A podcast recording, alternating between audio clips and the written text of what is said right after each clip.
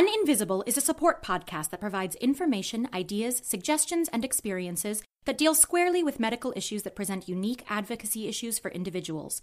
We do not provide medical advice of any kind. We do provide support, concepts, ideas, discussions, and information that you can use to make sure that you are being heard and that your concerns are being addressed. Please consult with your physician for any medical issue that you are facing, but we will be here for you along your journey. We welcome all comments about our episodes and, of course, the correction of any errors. Information and comments that you send to us are governed by our terms of service and privacy policy, which are available on our website located at www.uninvisiblepod.com. The opinions expressed by guests are their own and are not necessarily the opinion of Uninvisible or the show sponsors.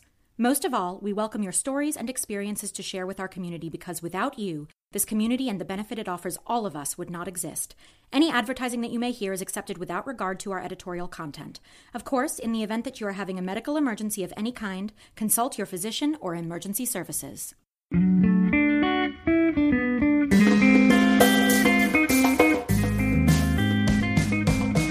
Welcome to Uninvisible. I'm your host, Lauren Friedman and I'm here with my guests to bring you info, insights, and inspiration for coping with, diagnosing, and treating invisible illness.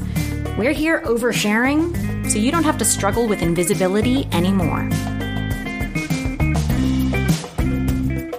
All right, guys, thank you so much for joining us. I am here today with Chris Armstrong, who is the science liaison for the Open Medicine Foundation, or OMF, as some of you might know it. OMF is an organization that is working on building awareness and funding research into ME CFS, which is myalgic encephalomyelitis, um, chronic fatigue syndrome. So, Chris, thank you so much for joining us today. Well, thank you very much for having me on, Lauren. Yeah, it's a total pleasure. So, why don't we just start from the top and you can tell us about your work uh, in research and um, how you came to OMF? Okay, so I'll probably start everything at the beginning. Mm. Um, I actually got into this area straight from uh, a science undergraduate degree. Mm. Uh, I went into working as a what would be the equivalent of a master's in the US, looking into MECFS at the time. And that really came as a project with uh, that had very little funding. It was more of a dreamed up uh, project between two people actually who met on a tram um, my supervisor and yeah someone who was also working somewhere strangers close to the tram. yeah strangers on, strangers on a tram indeed. And then they come to cook together a project uh, in regards to MECFS, uh, which which was looking at the gut bacteria actually, oh, um, and trying to and trying to determine these gut bacterial differences between MECFS and healthy people, and then looking at uh, maybe some of the compounds or, or what we call metabolites that are being produced by these uh, bacteria and how they might be affecting people with that makes a lot of sense because gut bacteria has so much to do with the root cause of so many chronic illnesses. So it's it's interesting that you've been looking into it with MECFS yes yes. Well my my supervisor was a protein chemist but the but the gentleman that he met was a microbiologist and he'd been working in this area. He'd actually had a private lab looking into MECFS and and other diseases actually. He was looking at doing, uh, he pretty much would measure the amounts of bacteria and the types of bacteria in the in samples, um, in the stool samples, and from that would determine what we would call gut dysbiosis. Wow. So yeah, that was very early on in the day. That was de- uh, ten years ago. And okay, so this was when you were like an uh, undergrad student. Yeah, well, this is just coming out. This is coming Got into it. what was equivalent of a master's, and that um, the gut dysbiosis actually sort of work has become bigger and bigger over the, the 10 years for sure. But mm. also looking at the metabolites, which are these little compounds that uh, everyone creates, what bacteria create. We use them for energy, we use them for everything. And you probably know them as amino acids, sugars, lipids, uh, fatty acids, all these little compounds. But for us, they're real, they're real molecules. Yeah and, that's what we're markers. trying to measure. Yeah, yeah. And so that is actually my area. So my main area is to measure these little compounds mm. in um, whatever different types of biofluids, so blood, urine, uh, saliva, all these different type of areas in which we can access to these fluids. And what they do is they tell you about the overall system mm. um, of the body, and they are wow. very complicated in, in the way that you try and because they're very complex because they constantly changing. Uh, and they're constantly dynamic and working with each other in relation to what you, as the person, is doing or mm. feeling, mm. uh, whether you've eaten, whether you're sleeping, whether you're exercising, they will change. And so, so it's hard to get you, like a baseline, even just for a, a, typical healthy person. Yeah, it is tough to get a baseline, but because they're so sensitive, they'll tell you really things that are going on that um, within the body that mm-hmm. might be most closely linked to symptoms. And so that as a area of research has actually been very new. It's only really come out, or it's been building probably over the last few decades, but it's only really become more popular in the last five five to ten years actually. Um, so, yeah, it's it's a very new area of research, and that's become one of the big things for ME/CFS because this is a condition where there is no known pathology there is no known damage that can be measured within the individuals or that has been visualized within the individuals that have this disease. We just have a complex set of symptoms. Mm. And so that was the value of this type of research is that usually you use metabolomics to characterize the pathology, but because it's so sensitive, mm. um, so sensitive to just the general conditions of the body, you it will tell you whether there's something wrong if you even haven't seen the pathology itself. So, right. and that's this has been one of the first consistent findings in this field. Um, okay.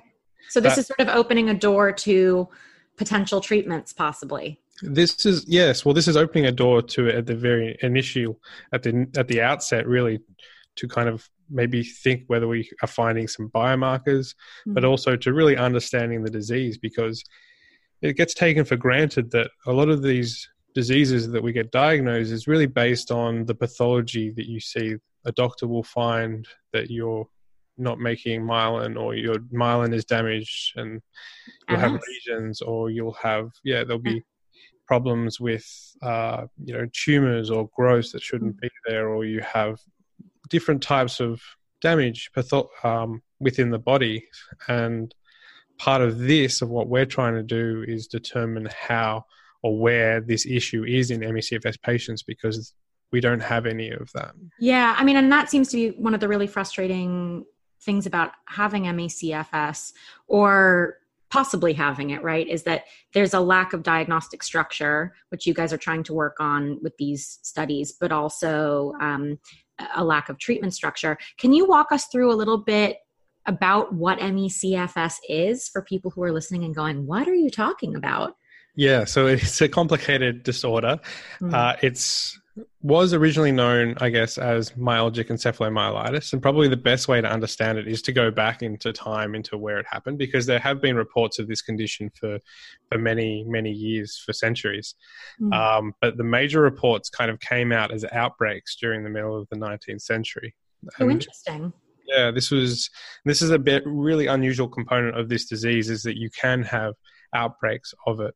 Mm. And so, what it really is is um, something like a trigger or a trauma, or sometimes no trauma. But essentially, what happens is the person gets to a state where they have significant levels of fatigue, uh, significant issues with sleep, significant issues with um, pain and sensitivities, uh, and when you say significant issues, sensitivities, yeah, it's not just like someone's real tired, but it's like these people are no, no longer able to function as they normally would. Yes, this this is this is a, a loss of function, and, yeah. the, the and basis of the diagnosis is yeah, generally a, at least a minimum of fifty percent loss of function, mm. um, and so then you have the main the main symptom of this disease is something called post exertional malaise mm. which is after any type of exertion, uh, mental, physical, uh, stressful, you'll have a very uh, significant dip into exacerbating your symptoms. Mm. Um, and these will include uh, significant headaches, uh, inability to move, uh, fatigue like you've never felt before, what patients refer to as brain fog, where they can't really find uh, the words that they want to say. And so that is the most debilitating component of the disease itself and one of the toughest things to organize and to try and to for the research for the patients themselves to get come to grips with is that you know, doing work, doing exercise, doing exertion is going to sometimes make them a lot worse. And so, mm-hmm. how do you grapple with that? And um, in terms of you know, and they, they, there's a variety. There's probably over sixty t- different types of symptoms, but wow. the the four the four core are really post exertion malaise, uh, fatigue, unrefreshing sleep, and cognitive impairment. So. Mm they are the core, and then they'll have pain episodes as well. It's highly mm. comorbid with diseases like fibromyalgia as well. Yep. Um, so there are a number of different conditions which kind of which have very similar uh, symptoms sort of to dovetail, this. Right. Yeah, they really dovetail into each other. Yeah. So does that mean that that ME/CFS has been misunderstood or un, underdiagnosed by the medical community up to this point? Uh, yes, uh, it has. Also, the the amount of attention into research into this area has been very minimal. Mm. Um, so probably I need to go back onto the history train. So mm. when the outbreaks first came out, it was really unexplained. It was kind of it was kind of seen as like a flu-like illness or a polio-like illness mm. initially, and and it was first probably best described in the '60s um, by this thing called the Ramsay definition, and that's when it first got the name myalgic encephalomyelitis. Mm. Uh, and that's, I think it was recognized by the World Health Organization as that in 1969. Mm. And then there was some more outbreaks. This was kind of the area um, where it was getting the most public attention because when you get a lot of people getting struck down with a mysterious illness, you know, it captures the attention of, of people. And then yeah. so in this was actually happening largely in Europe and in Australia. And there was some in the US, but it wasn't until around the 80s in the US where they had these significant, uh, a number of different outbreaks. And it came down to the CDC coming together and putting towards a definition where they called it chronic fatigue syndrome. Mm. And this was largely based around chronic fatigues uh, the fatigue aspect for a mm. long period of time. And this is a key aspect of this disease. And another complexity is you need to have it for at least six months. So it's it's an ongoing chronic disease that isn't going away. Um, and do we know if it's infectious as well? If it were was associated with these outbreaks in the past? It, it does get it gets associated really strongly to infection because of these outbreaks and because a lot of people can get them from significant infections. But mm probably if you wanted to put umbrella of what causes it, it's just general significant levels of I guess of a trauma or a stress for a long period of time. So yeah. we talk about stress in medical areas. It's not it's not mental stress as what people probably most readily recognize or associate to the word stress, but you have many different times like physical stress, you have traumatic stress, you have mm-hmm. mental stress, emotional stress, nutritional stress, chemical stress, and so we really have many different factors that can mm. cause this. Um, but it's really in the body itself, it, they're all kind of pinging off the same pathways. Mm because your body doesn't really have multiple different ways it deals with all these different stresses. You know, it, it, hasn't developed or evolved to have a different pathway for dealing with getting hit from a bus or dealing with a lion eating it or yeah. dealing with a, a, disease. It's all very much the same pathway. It's all fight or flight, isn't it?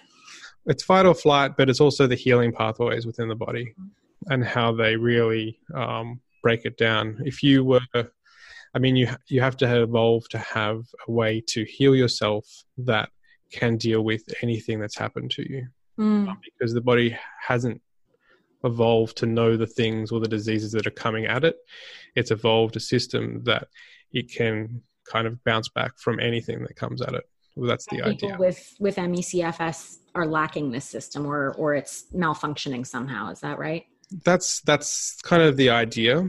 That's mm. one of the ideas, and that's one of the major schools of thought in this disease. Of course, mm. there's also always people who are concerned about the the the role that pathogens might play, and you know, there we're just scratching the surface with the way that roles of pathogens might play. I mean, the idea of conventional medicine has really really been based on acute based pathogens or acute based mm. diseases where you suddenly get a severe onset, you know, and then you can clear it up with this medication. Right. Whereas what we're talking about here is more uh, other com- other other entities like bacteria or other mole- other pathogens that might exist with the person at the same time for a long period of time.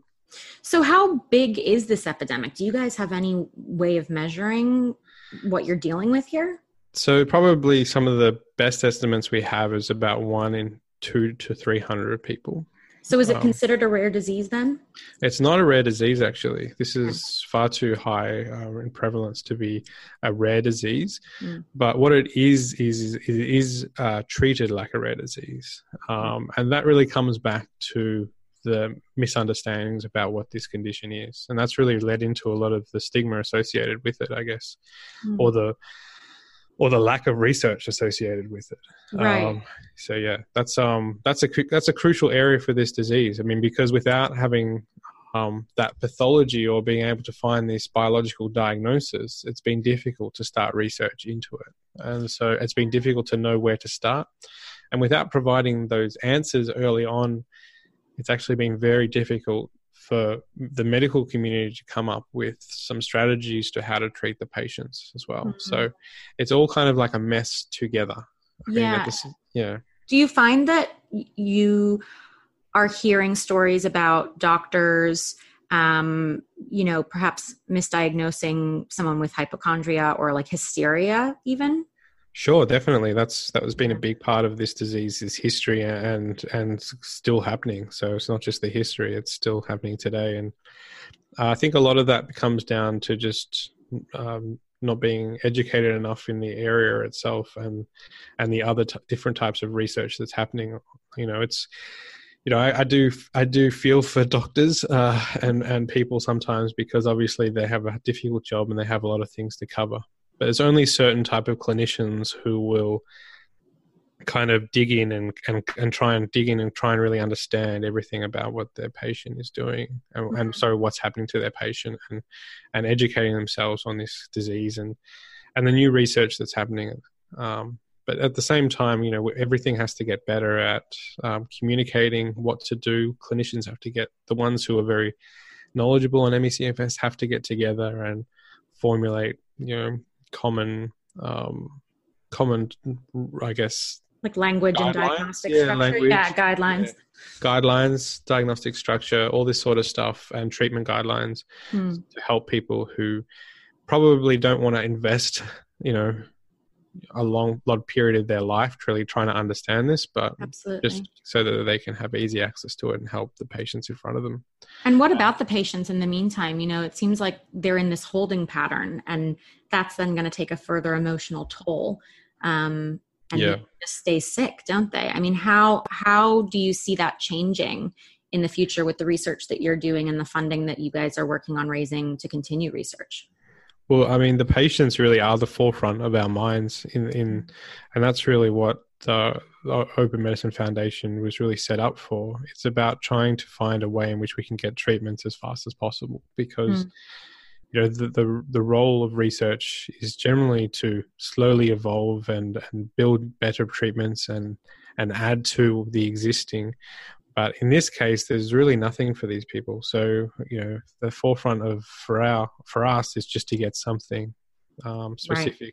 so they can at least ameliorate a lot of the problems they have with this disease. And so that's kind of uh, the path that we take there. Well, we we like to show people what we're doing on the road to getting treatments. It's not just, you know, we just do clinical trials on all these different types of drugs because that's extremely expensive and time consuming. So you've got to work out, you know, the most efficient way to do it. So you're, you're kind of performing research, but also optimizing the path on the way to performing research. And you're constantly thinking about how is this work that I'm doing going to translate to some sort of physical product, like either a diagnostic or a treatment for the patients themselves, because that's really the difference here. I mean, mm. I worked in academic academic research, and the difference really from working now with um, Open Medicine Foundation is that that push towards treatments and that push mm. towards diagnostics. It's it's no longer the paper is the final entity or the research article is the final entity of,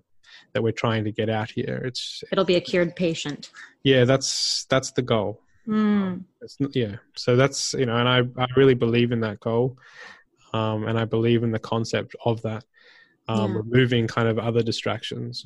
Yeah. Does that does that sort of light a fire under everyone's asses when they're when they're researching, you know, that like there there are patients in mind here and and you're getting to know some of them personally as well. Like that kind of that level of personal involvement does that take a toll on you guys as researchers too uh, it's very uplifting actually i think mm. um, depending i guess on the way you perceive it but i perceive it as very uh, motivational and yes it does light a fire under you i think that when i got into the field you know i don't a lot of the people who actually research in the field or the, the uh, the big names, I guess, researching this area um, have a relationship with people with ME/CFS. And it's very interesting, that isn't it? They have a personal connection to it. Yeah, yeah, they have a personal connection, and I guess because it is so underfunded, you know, mm-hmm. you really you really have to remove your steady job or remove your steady income as a as a you know researcher.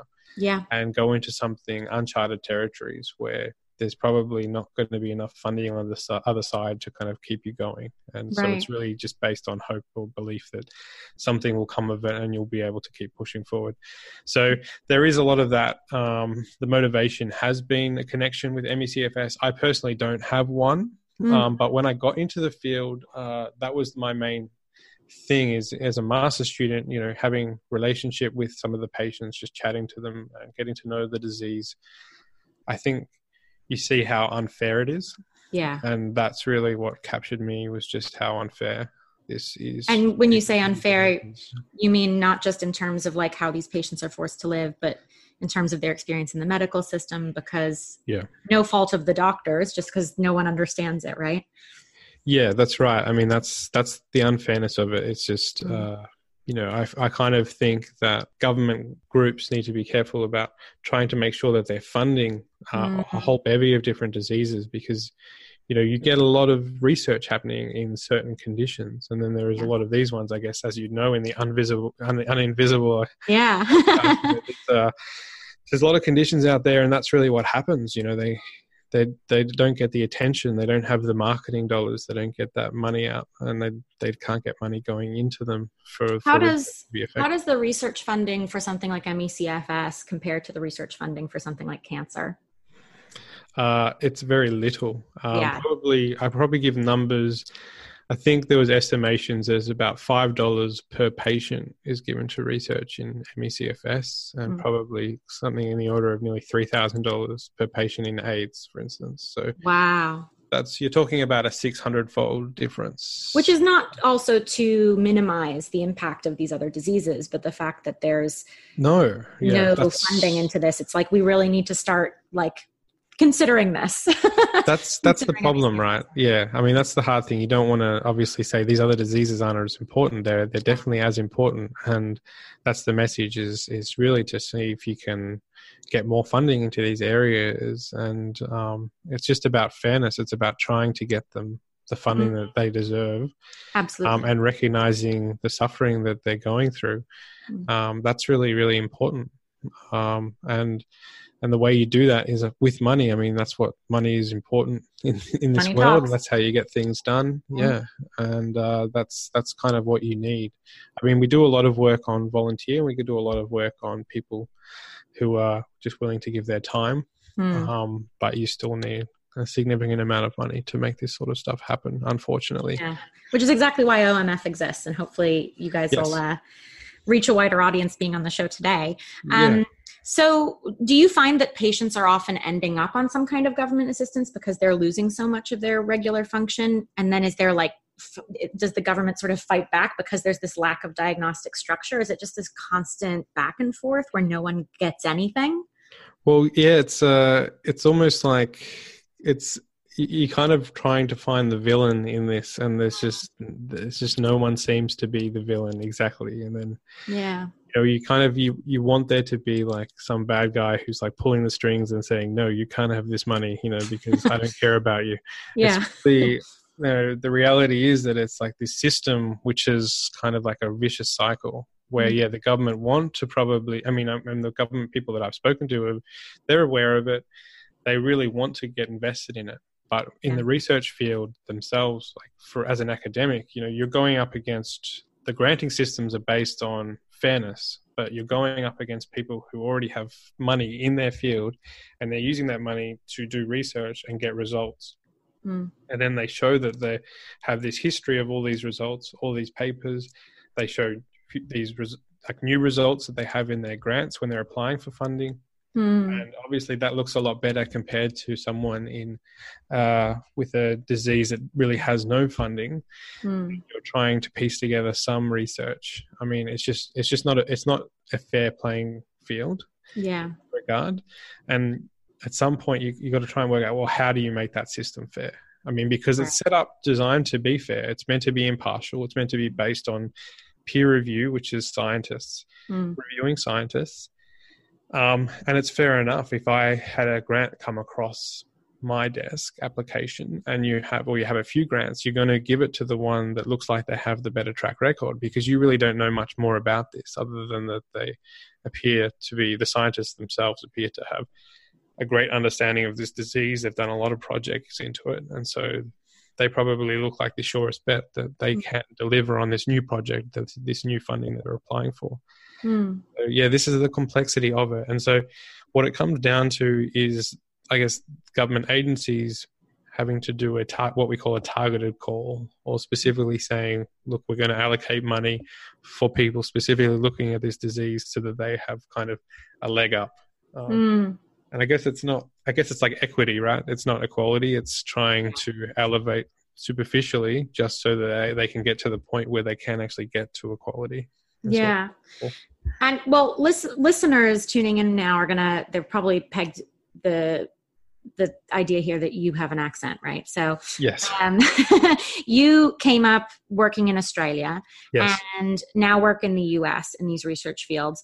So you've experienced at least the research into this condition in on both continents, right? Mm-hmm. Um, and I'm wondering if you've also through that experience gained an understanding of like the medical system in these two countries um, and as we're talking about the government too you know do you see disparities between the two in the way in which patients and doctors are being both treated and trained respectively uh, that's a good question, actually. I think there is a lot of similarities. I mean, a lot of these issues that I'm talking about are just global issues. It's it's yeah. lack of research, it's lack of understanding globally, and so then uh, it's also, I mean, back in the history of the research area, because there was no easy answers, and you have all these patients, you end up having a lot of people going into, um, or a, or a lot of GPs offloading ME/CFS patients into you know psychiatry and and psychology, mm. and they're trying to work out ways in which they can help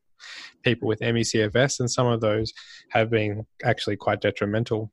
Mm. Um, so, but those things are also kind of difficult to remove because now you've created like an industry and this is like this is the path that they go and then people have their uh, built entire careers on trying to help people through a psychiatry background with ME/CFS. So, so it's trying to help people with ME/CFS using their psychiatry background. Right. And so you've got to try and then remove them. You know, you've got to take them out of that, and then try and make the emphasis more about biomedical. Yeah. Um, so the the understanding so it sounds like the understanding in both fields in both playing fields i should say so like in the us and in australia that you've seen is that often it's considered a psychiatric problem that like it's a psychological disease and not something that's full body yeah i mean i feel in the in australia definitely more in the medical community probably feels more like that Mm. Um, in the UK, definitely as well. Mm. Um, probably more strongly. My my understanding of the US is they do that as well, but I don't know if it's to that same level as in Australia and the UK. Mm. Um, I think it could very well be a little better here, although my experience in it might be not enough to really comment on that. Right, um, sure. Working with the doctors, because the the researchers and the doctors that I've worked with here are all specifically biomedical based. Um, yeah. And so the the NIH is recently, you know, they they they seem to be quite receptive. Our government bodies for giving funding in Australia are a little slower, it seems. Mm. So um, there is some, despite the fact that there's a nationalised health system in Australia. Yeah, yeah, that's that's right. I yeah. mean, in some ways, it's it's interesting you say that because in some ways I've noticed um, how because it's a nationalized system, they have nas- they have like nationalized guidelines, so it really affects the government. You know, if you're going to start treating these people, there is more investment there already because you know if they're being treated for a disease not correctly, then I guess maybe people with ME/CFS are actually burdening the government more with uh, the type of treatments they're doing. However, that word made me so sad when you said burdening. no, no, yeah. I know. it's horrible. No, but yeah. the, the the way I don't think the medical system in Australia, while we do have free healthcare, it doesn't it doesn't they don't get um, the, those benefits people in Australia with ME/CFS because the government hasn't recognised it. So that's what I was trying to say is like the because if they recognise it, then they have to start paying for it, type of thing. Mm, so yeah, in Australia, uh, sorry, in in the US, I'm not sure if it's to that same degree. Um, but then I guess insurance companies then probably have to start paying for it. And I know there's probably and they don't want to. yes, that's yeah. right. No one wants to pay money, um, and that's what it comes down to. And and, uh, and the money is the money sort of lives in a lack of diagnosis for that reason. So that's got to make it even harder for you to fight against the lack of understanding of this disease. Yeah that's the that's the really terrible part about it i guess. Yeah. and so what we want to try and do is you know i mean omf themselves aren't really associated strongly with uh, campaigning or advocacy or anything like that. Mm. the main focus is really the research and also education. Yeah and so we really want to just lead from that and, and, and go you know well we're just going to focus on this we're going to push and try and get as much information biologically about this condition out there and trying to can change people's minds mm-hmm. and then that's kind of like the grassroots effort of what we're trying to do yeah this episode is sponsored by Embr Labs, creators of the Embr Wave, the intelligent bracelet that helps control how you experience temperature. I'm heat sensitive, and this device has been a lifesaver. Using patented technology, it cools or warms the temperature sensitive skin on your wrist, creating a natural response in your body and mind that helps you thermally adjust in minutes. It was selected by Time magazine as one of 2018's best inventions. For those of you with mounting medical costs to consider, the team at Embr offer a payment plan in partnership with Affirm. And because you listen to an Invisible Pod, they are offering you $30 off. Go to embrlabs.com, that's E M B R labs.com, Enter code INVISIBLE at checkout and experience personal thermal wellness on a whole new level with me. Have there been stories of success with certain treatments? Like I've heard about certain controversial treatments, particularly the ones that take a psychological point of view, right? Yep. Um, that often get a bad rap in the ME/CFS community. And I'm wondering, you know, because it's like we're hearing a lot of bad news, right? but um, what is the good news? Diagnostically speaking, you know, has there been have there been some bright spots along the way? Have there been people who've been cured? And if they were cured were they misdiagnosed in the first place? So the i think the biggest bright spot for me is just the momentum of research that's happening. So I, when i started in this field 10 years ago there was like no funding there was mm. hardly anyone doing any type of research and now today it's you know the funding has actually got to a level it's still very low but it's actually improved mm. um, from nothing and so and also the research field is is much bigger as well and there's some big name researchers coming into this i mean you have significant universities i know omf has is funding collaborative centers at Harvard, at Stanford, wow. which are some of the big name research institutions in the US. Hmm. Um, mm. And so these are these are the bright spots. They're, the, they're to me that's the biggest the biggest change, and that's that's nothing to sneeze at, really. I mean, this is where it all begins. And every disease that we have now, even the ones that are well researched, ones like multiple sclerosis, they they started in a similar position, but they, they just started that 50, 50 years ago. You know, mm. so is it just about continuing to, to push with that momentum, or are there strategic ways in which um, OMF and individual researchers like you are sort of going about raising awareness for this illness? Yes, there is. Um, there is a strategy. The strategy is well. I like to liken it from, and I'm Australian, so I liken I like to liken it to uh, to building a reef. And Australians mm. really known for the Great Barrier Reef, and so that's a big part of of um, things that we learn when we're when we're younger and and to try and rebuild the, the reef because there's significant amounts of damage and they're trying to work out the fastest ways to do that.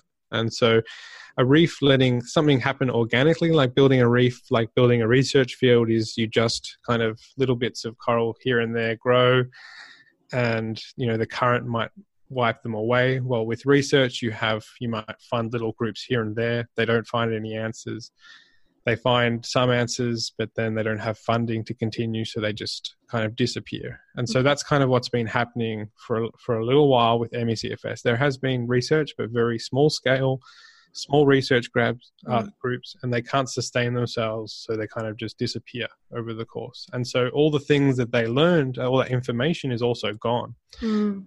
And so the difference is in what you do with kind of reef building is you try and create these farms or you, you, you create structures which can be protective mm. for the reef that's growing. So you you work out ways in which you can anchor the these these reef building um, corals to these uh, solid structures and right. and then it kind of grows from there and that's kind of what we what we're doing with the collaborative research centers so that the idea is that by funding them that sustainably and trying to do it long term that they'll be around for a long period of time and then instead of having a granting process where other researchers come to us and we give out a little bit of money here and there we make sure that any of the research that happens is in collaboration with one of those centers Mm. So when they build that knowledge, or someone else is in another university is doing some research in collaboration with that group, you know, they do the project. They might find something good, they might find something bad, but in the end, or, or nothing at all.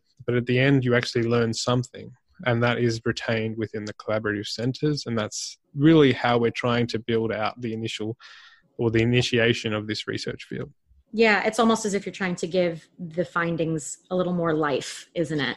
You're trying to give the findings a little more life, but sustainability. You want to try and get them to a point where they can they'll be around and and that knowledge will be around for 10 15 years yeah or 20 years or 30 years or however long so mm. Nothing nothing is lost we just don't want to lose all the little clues we just don't want to keep losing all these little clues and pieces um, yeah absolutely so that's really where it's coming down to, and also the standardized way in which they do the research. Um, mm-hmm. If you have a lack of funding, you know, generally in research, you'll just try and do whatever you can. Mm. But the idea is to try and do things the right way and consistent with each other. And that's important for a disease like ME/CFS, again, because there is no biomarker. Mm. And so it's all the diagnosis is reliant upon looking at the clinical presentation of symptoms within the mm-hmm. patients and following a diagnostic criteria. And another layer of problems is that there are multiple types of criteria for this disease. There's no even one consistent one that's being used. There are ones that are highly recommended by bodies and groups, but because it's evolved over time, it's evolved from the 80s to now over the last 30 years. And in that time period, you know, some people will just doctors will just take it and they're like, oh, this is the diagnosis that I know. And then they just stick with it, right? And they might be sticking with one that was from like 20, 30 years ago, but, you know, not keeping up to date with the most, the most, the newest ones. Yeah. I mean, it's interesting because we hear about that kind of outdated information mm-hmm. um, that doctors cling to sometimes. We hear about that in so many other illnesses. So it's no surprise that it's happening with ME/CFS as well medicine was really set up to stop death happening right mm-hmm. and what we're trying to do or, or put out fires but we're trying it's not about like waiting for someone to get so bad that you then have to remove this symptom or this part of their disease or this thing that's really struggling with them. It's about trying to get to a point where people are you know having actually no problems or, and are healthy and can be fully committed in society i think mm. is that's that's the goal. And I don't think that has been the goal yeah. in medicine. You know, so it's not. Have, like, we've got a sick care system and not a preventive care system. yeah, well. that's right. Yeah, it's like there are just a lot of mechanics. I mean, the, a lot of mechanics without the servicing. So you're yeah. just going, taking your car to the shop every time it's like broken down, and then you like fix it again.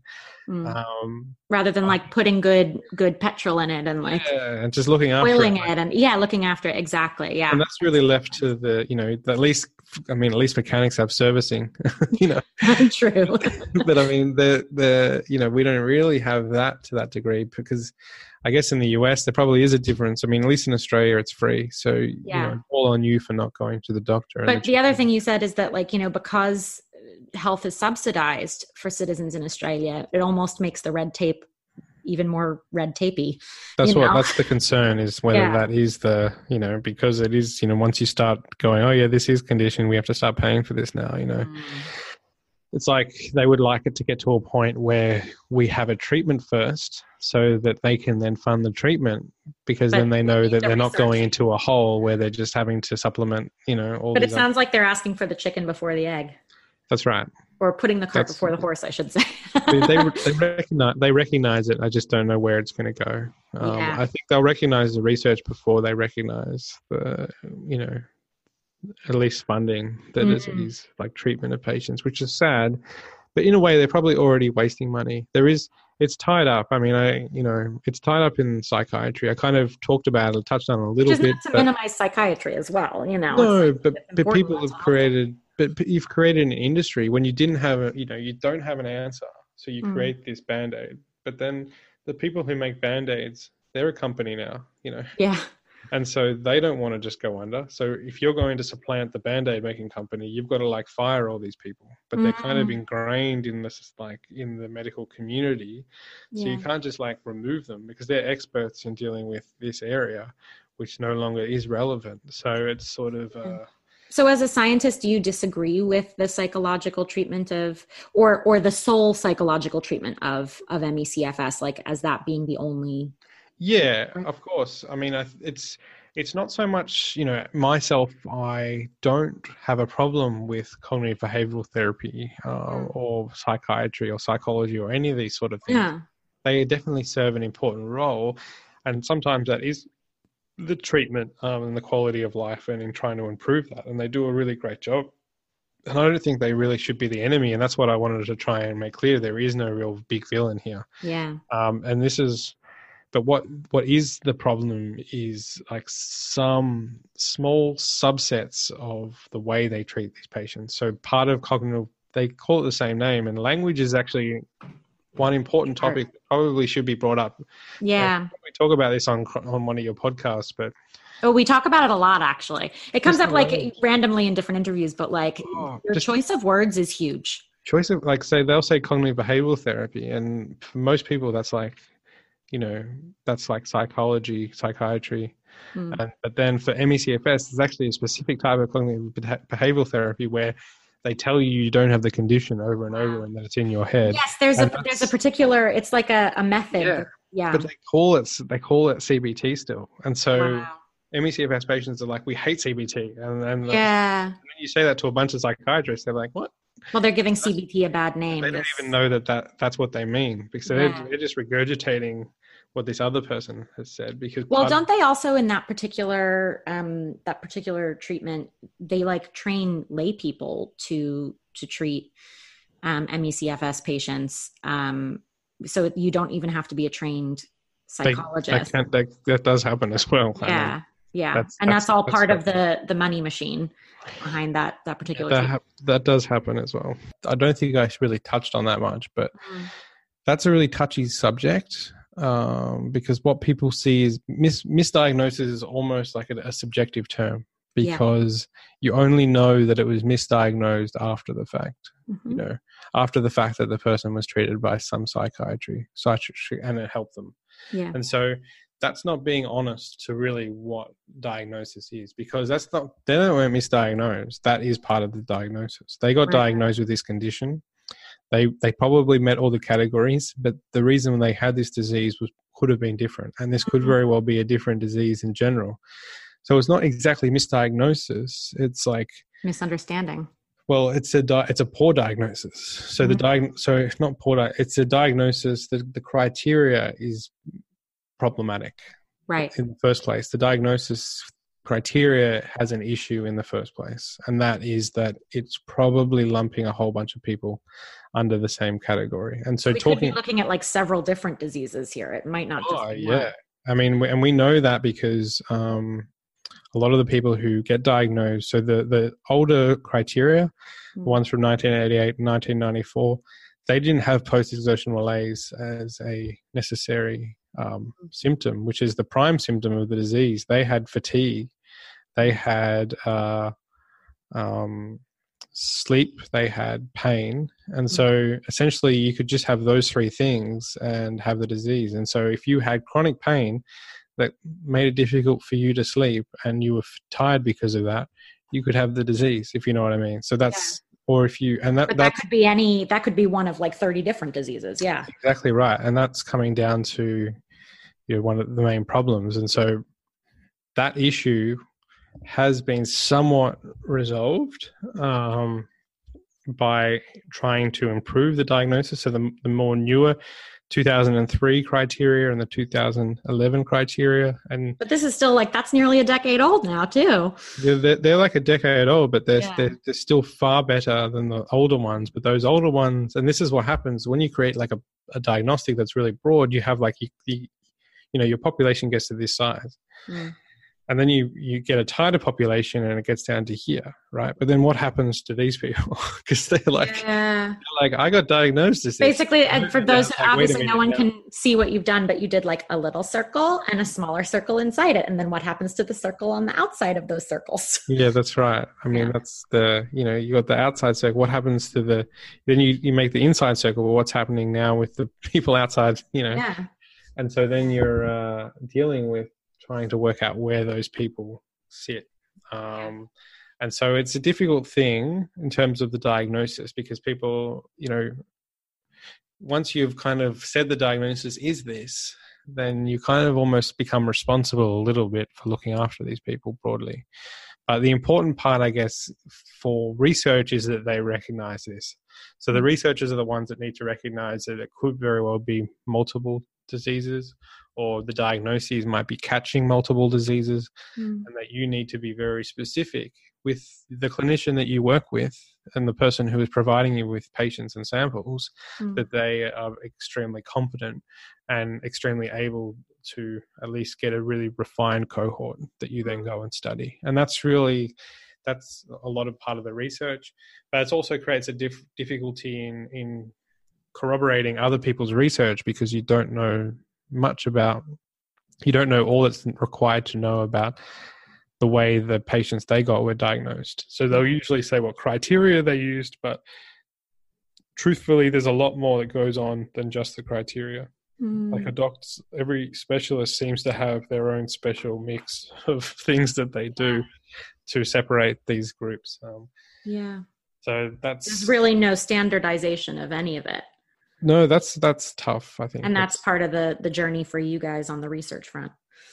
Yeah, that's that's part of the journey, um, and that's why it's also a, a, good idea to have a large group like this and a foundation funding um, the projects because then we have in-house requirements that we stay consistent with across the all the groups that we work with, um, and so then there's more consistency across them, and that's it's part of it as well as just you know not trusting the data that's in the information that's out there and pretty much going well we we might need to start from from day zero here and just build information that we trust. Yeah. Um, yeah. Yeah absolutely. So i was going to say is what i should also mention is that the so OMF, the, the structure of OMF itself is set up as a foundation under Lyndon Tan- Linda Tannenbaum, mm-hmm. who had a daughter who was who was unwell with the condition, and she mm-hmm. she was a mother, and she wanted to get something happening, and so she started this foundation. But it happened in association with um, Ron Davis or Dr. Ron Davis, who is the director of the scientific advisory board that we have at Open Medicine Foundation. And so we have two Nobel laureates on this board, wow. and so and uh, and five from the National Academy of Sciences. So we have not too uh, shabby. not too shabby at all. You know, they're they're really tremendous researchers, and a lot of the, you know they they have a lot of say in dictating um, the type of research that gets going and yeah. the type of work that's getting done. And so that's kind of how we kind of do our governance, I guess. Yeah. Of, of it's that you have tastemakers on the board. Yeah, that's right. So they're the ones who do a lot of this kind of decision making, and then they have uh, Dr. Ron Davis, who's also the director at the Stanford Collaborative Research Center. We have Dr. Ron Tompkins and Dr. Wenzhong Xiao, who are also on the scientific advisory board, but they're also the directors of the Harvard mm. Collaborative mm-hmm. Research Center. And then we have Dr. Jonas Bergquist, who is um, uh, also on the scientific advisory board, but also the director of the Uppsala Collaborative Research Center, which is in Sweden. That's so those great. are the ones. And I just wanted to mention that. Yeah. You understand like the context of how all this is organized. And my mm-hmm. role is really as a science liaison is to kind of kind to of bridge the gap there. To bridge the gap of all the community, all the things that come into OMF, all the research ideas, and and people out there in the broader community, kind of condensing those research ideas and, and um, um, and then from the other side, we have all the research that's happening in house and translating that to the broader community to create more uh, information for people and update them because you know along this journey you know you can update people with research papers but we like to try and update people as fast as possible so yeah. we like to keep people abreast of what's going on um, so that they know because really hope is a big factor for people with these diseases um, and that's what's really required and that's something that open medicine foundation does provide on the daily in terms of helping patients is that provision of hope and we hear that a lot from them. Yeah. and, and we definitely definitely un, i've come to understand that for sure because you have that you know when you're in a condition where you don't or you want to know that people are behind the scenes working on this every day they're trying to work out some something on this disease and trying to work towards a treatment and that's the hope that that we provide yeah, absolutely. And it sounds like you're really putting the patients first, even though you're working on the research and stuff. It's all for the patients. That's really what you're about. Yeah, that's that's the it's all for the patients, um, and that's probably where chronic disease. You know, that's probably where medicine to needs to be, right? I mean, that's yeah. where that's that's the goal for everyone in every different type of condition is to get to that point because yeah. uh, people are what matter. Um, and the lives that they lead is what matters, um, and that's so that matters to us how would your average person listening help? You know um like if we're all going to sort of grow the community to continue research and because research really is the key then how can someone listening get involved in the fight for awareness and um, you know help continue the effort? Um, well just by being active, being present um, on social media, connecting. I think social media is really a great platform for this because you, in a way, it is trying to create a network in what we're trying to do, which mm. is, you know, we'll have Facebook, we'll have social media for Open Medicine Foundation or for MECFS, other groups that are available, and then they can spread and disseminate information onto their pages and then other groups that's a very that's i think that's an easy way of doing it but also you can get really active if you want to so put up for volunteering for for trying to raise awareness um, mm. going to your government um, trying to make contact with them, trying to educate other people of this condition when you have this disease. I mean, first and foremost, educating yourself as well about the disease that you have. I mean, a lot of people do it. Mm. Um, mm and I guess we're fearful for the ones who haven't caught on to the biomedical and all this other information that's out there and are really just listening to their doctors and kind of suffering right now and may be completely unaware of all this other stuff that's going on. So yeah. to reach out into communities as much as we can um, and and just talk to people around you and and kind of get involved. I mean, I am a researcher, but I did get involved with the Australian government. I went to some meetings with ministers to try and educate them about it. Um, and it was good for my part. I was an expert, I guess, in the area to mm. explain to them, but also along with me, I had patients and. Uh, yeah. They always, it's always important to tell the personal story because people really connect with personal stories, I think. Absolutely. Well, that's another reason why this podcast exists to yes, tell excellent. stories, right? right? Um, do you have any tips for someone who maybe think something is off. Like maybe they haven't got a diagnosis yet, but they're like, gee, Chris has mentioned a few things today that I have.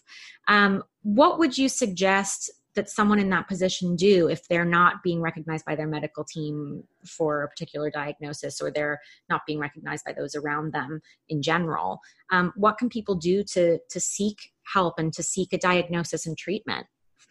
Well, I would um, probably do definitely do the research that you can on the internet. I mean, there is a resource there, and look into different areas. Try and connect to perhaps a uh, a group um, for the MECFS group within your local area, wherever you are, um, or your country, or your state, or wherever, um, or any of the big organizations that um, like Open Medicine Foundation themselves, and and really just um, inform yourself about the condition itself. Um, in terms of what you would do, the number one thing is what we do for MECFS patients, uh, which I, which you know, I'm not a medical doctor. I'm, I'm a I'm a PhD doctor, which is very different. But I um, I can recommend that pacing is is very important. And so what we talk about pacing is that not not pushing yourself into this crash. So we call the crash is what the post exertion malaise symptom I was talking about. We call that um, a crash, I guess, and that's mm. really what happens. You get to a point where you overexert yourself and you get significantly worse. And if you know that that's happening to you, if you recognize that that happens, like, and things like small things happen, like things that shouldn't do that to you, and you that starts happening, then you need to consider that getting to those points when you crash are actually quite bad mm. and not good for you. And so, what you need to do is um, learn or understand your body, learn, learn, how you're working and what's happening to you leading up to that, and try and understand the early warning signs if you can. Not everyone gets them. Um, patients do a whole number of different things to look at this, and that's that's probably one of the best pieces of advice is just to try and not or try and avoid those crashes. And then yeah. it's also a balance at the same time because you don't want to decondition either completely, right. and that is a that is a problem that happens with a lot of chronic disease. Obviously, they especially if you're bedbound for long periods of time, you know, deconditioning itself has a ne- negative impact on the body. And so it's kind of working out how you can try and build yourself out of that, you know. Mm. And there's always different levels, so you don't have to go from lying in bed all day every day to then standing or walking or anything like that. You know, it's a very slow pace. So when we say pacing for some person with ME/CFS, it might be that they raise their arm um, try and raise their arm once a day type of mm-hmm. thing. So, and that's how severe it can get. It can get extremely debilitating to the point where they need in in home care. Mm-hmm. Um, and uh, yeah, and J tubes and and all sorts of different things. So it's um, it's it's really based on the individual themselves. That would be that would be my piece of advice. Yeah. yeah. No that's that's really great. And when this episode goes live you guys are also going to be with M- omf you're going to be in the middle of a fundraising initiative as well. Do you want to tell us a little bit about that? Yes. So we have a fundraising initiative uh, that really kicks off in october. Mm. um, but it also in the in the weeks leading up to that and we call it it's called triple tuesday and so on that we have people who back the idea of of funding Open Medicine Foundation and people who donate for every dollar they will they will add in to, mm. I guess. So match. It's, it's, an ability, yeah, a triple, a double match. So in a way, you're you're able to, I guess, triple the, the size of your donation which you give, mm-hmm. and so that's a big campaign that we like to link uh, everyone together. It really really pushes the momentum of giving um, and it's something that's extremely important for Open Medicine Foundation because, I mean, all the most like majority of the money goes to research hmm. um, mm. as much as we can. We have very very little um, costs for the foundation itself, um, and uh, that type of research is is being crucial in trying to find answers for this disease. Yeah. Absolutely. Um, and if anyone wants to find you as well and find OMF um, after listening to this episode, where can they find you guys? So www.omf.ngo yeah. uh, is the is the home website. So that's that's the one to go for. Um, yep, and you can find information about Chris and so many of the other uh, partners and research fellows um, and people who are working for the organization there, which is really wonderful. Yeah. There's lots of info there about ME/CFS, about the state of research, and um, it's a great place to start. That's right. I mean, that's the that's the goal is to try and build that as as a reservoir of information for people to have, mm. um, and but then also obviously on Facebook and Twitter as well as I mentioned, um, and Instagram. Um, yep. Those are great tools for, and we share kind of updates every every day, I think. Mm-hmm. Um, and then we also have emails you can subscribe, and we'll, we have email updates or email blasts that we send out to people. Part of it is just like having more of these conversations, isn't it? Like to normalize the conversation that this disease exists, um, yes. let alone to work on the research involved in diagnostics and and uh, treatment. You know, just continuing to talk about it. It sounds like the the squeaky wheel gets the grease, right? Yeah, just keep being loud and keep making an impression um, is the way to do it. And just yeah, squeaky wheel gets the grease, and that's the thing that you're trying to break. Uh, part of the negative part of the cycle was that people like associating this with a psychological illness or there was something wrong with them or they were causing their own disease in their own head or trying to make this happen that created like a really significant stigma for people with MECFS and um, when that happens you know it's hard to have confidence in yourself to kind of ask for help or draw attention to yourself because you feel like there's there's something wrong. And uh, the energy when you've got the post exertion malaise. Like I yeah mean, yeah. like a joke when I'm saying it, you know, like, well, I can't, I don't even have the energy to do it. But actually, a lot of these patients don't even have the energy reserves to advocate for themselves in any way at all. No, definitely not. They don't. And uh, that's also important as well. I mean, if you know people, you know, when you have the illness, it's important, obviously, to try and, if you can, mm. but especially when you know someone who is sick and not just, you know, not just speaking to the people who think they may have this, but speaking to the people who think they may know someone who has this, you know, mm-hmm. I think it's really important to advocate or, or speak for people who can't. Yeah. Um, and I think you know there is a lot of value f- for doing that um, for everybody, um, and uh, it's very very necessary to do this. So I think that would be also an important point to make.